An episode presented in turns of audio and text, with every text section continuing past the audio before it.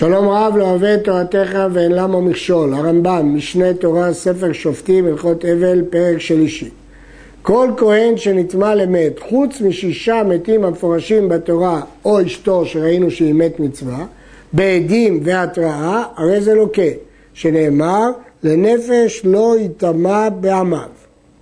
אחד הנוגע במת, או המאהיל, או הנושא, ואחד המת, או שאר טומאות הפורשות מן המת.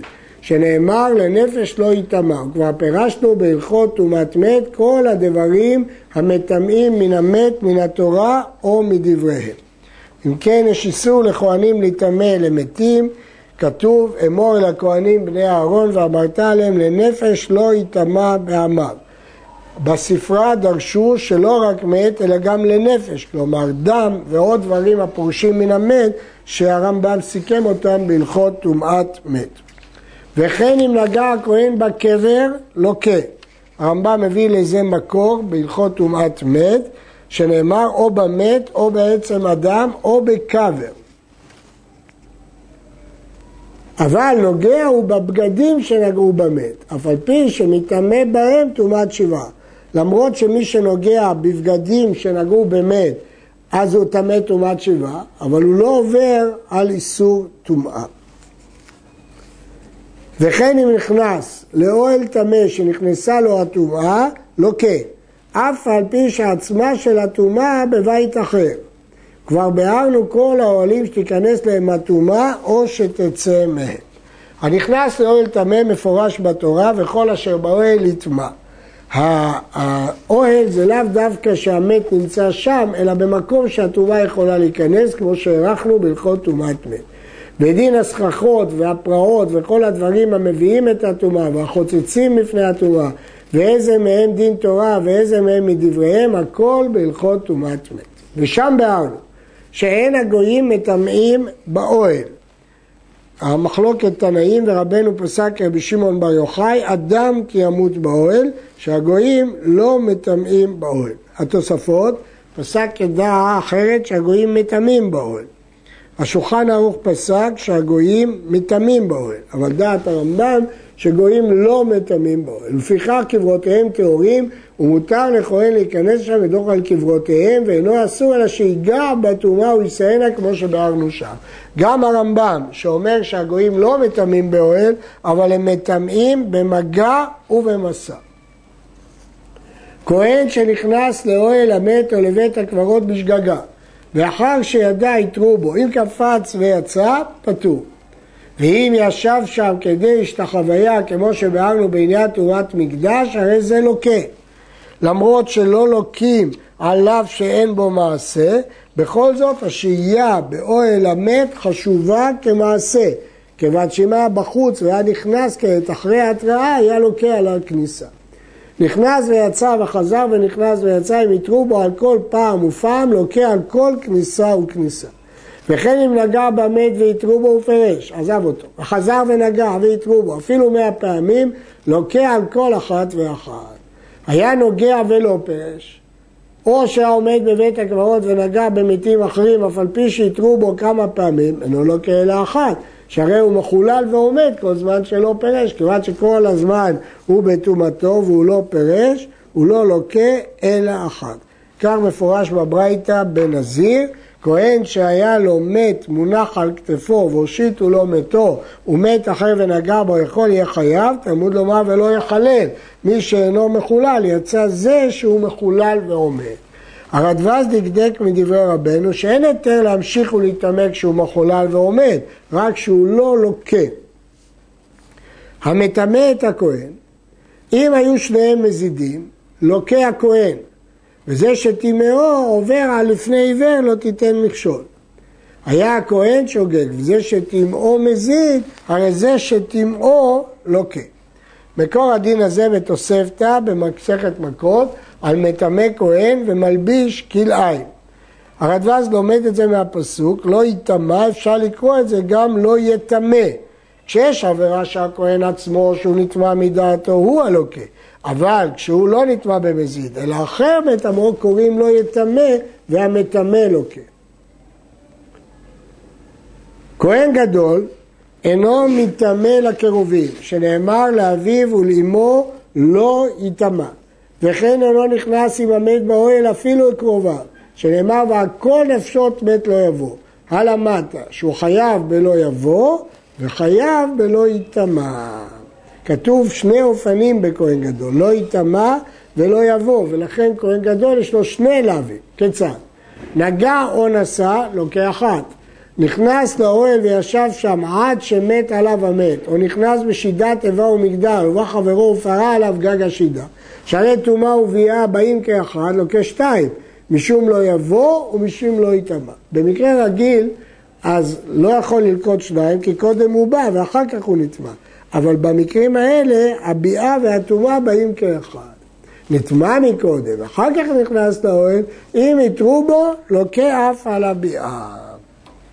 הרייבד חולק וסובר שבמקרה שנטמע למת ואחר כך בא לאוהל, לוקה רק אחת. כהן שפגע בבית מצווה בדרך, כלומר מת שאין לו קוברים, הרי זה מטמא לו. אפילו כהן גדול חייב להיטמא לו ולקוברו. ואיזה הוא מת מצווה? זה אחד מישראל שהיה מושלך בדרך ואין לו קוברים. ודבר זה הלכה מפי הקבלה.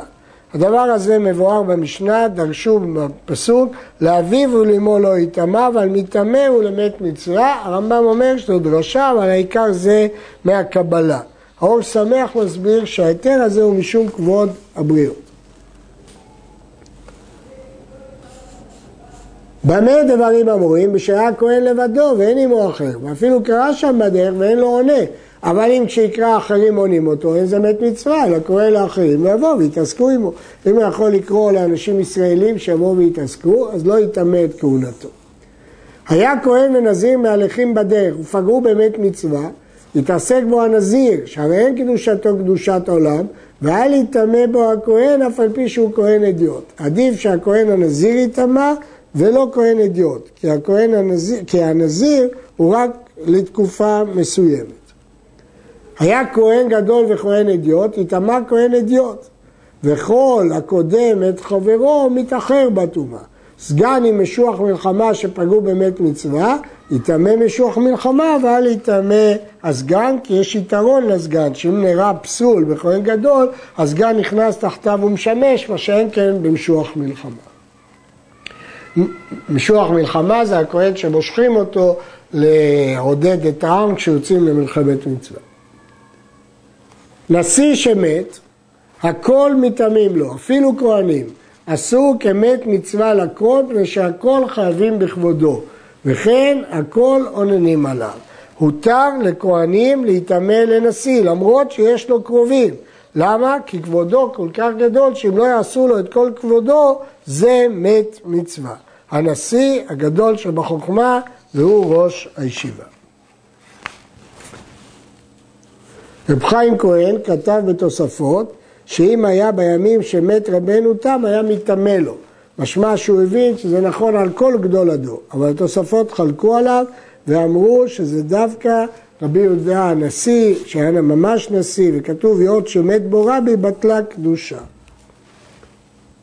דין האוננות על הנשיא מסופר בירושלמי שיש גם אננות כשהנשיא נפטר. בנות אהרון לא הוזהרו על טומאת מת, שנאמר אמור אל הכהנים בני אהרון, בני אהרון ולא בנות אהרון. וכן החללים מותרים להיטמא. חלל, מי שנולד מכהן מגרושה, שנאמר אמור אל הכהנים בני אהרון, עד שיהיו בכיהונם. דבר זה נלמד מהספרה. כהן קטן הרי הגדולים מוזהרים שלא יטמאו, להזהיר גדולים על הקטנים. אמור אל הכהנים בני אהרון להזהיר גדולים על הקטנים. ואם בא להיטמא מעצמו, אין בדין מצווים עליו להפרישו. אבל אביו צריך לחנכו בקדושה. האבא צריך לחנך אותו, אבל בדין לא צריכים להפריש, זה דין כללי בכל האיסורים. מת תופס ארבע אמות שלו לטומאה. וכל כהן שנכנס לתוך ארבע אמות, מקין אותו מכת מרדות. זה דין דה רבנן. שמא יתקרב ויעיל על המת בטעות. וכן אם נכנס לבית הפרס, שזה שדה שנחרש בקבר, או יצא לחוץ על הארץ שגזרו עליה טומאה, או שנטמע בדם תבוסה. דם תבוסה נתבהר בעלות, שזה דם תערובת של נפש שיצא בשעת מיתה או שיצא לפני המיתה. מלשון מתבוססת בדמיים. או בגולל ודופק, יש אה, דעה שהגולל זה האבן שמניחים על הארון, ויש דעה שזה סתימת הארון. הרמב"ם בפירוש המשנה מסביר, הכיסוי המוטל מלמעלה נקרא גולל, והצדדים המעמידים את הגולל שהוא נשען עליהם נקראים דופק. כיוצא בהם, כל הדברים שמנינו למעלה, מכים אותו מכת מרדות. אני חוזר, ארבע אמות של מת, בית הפרס, חוץ על הארץ, דם תבוסה, גולל, דופק, כל אלה מדרבנן. פני שם אבות של דבריהם, כמו שבאנו בהלכות טובת מת. אבל אם נכנס לבית הקברות, לוקה מן התורה.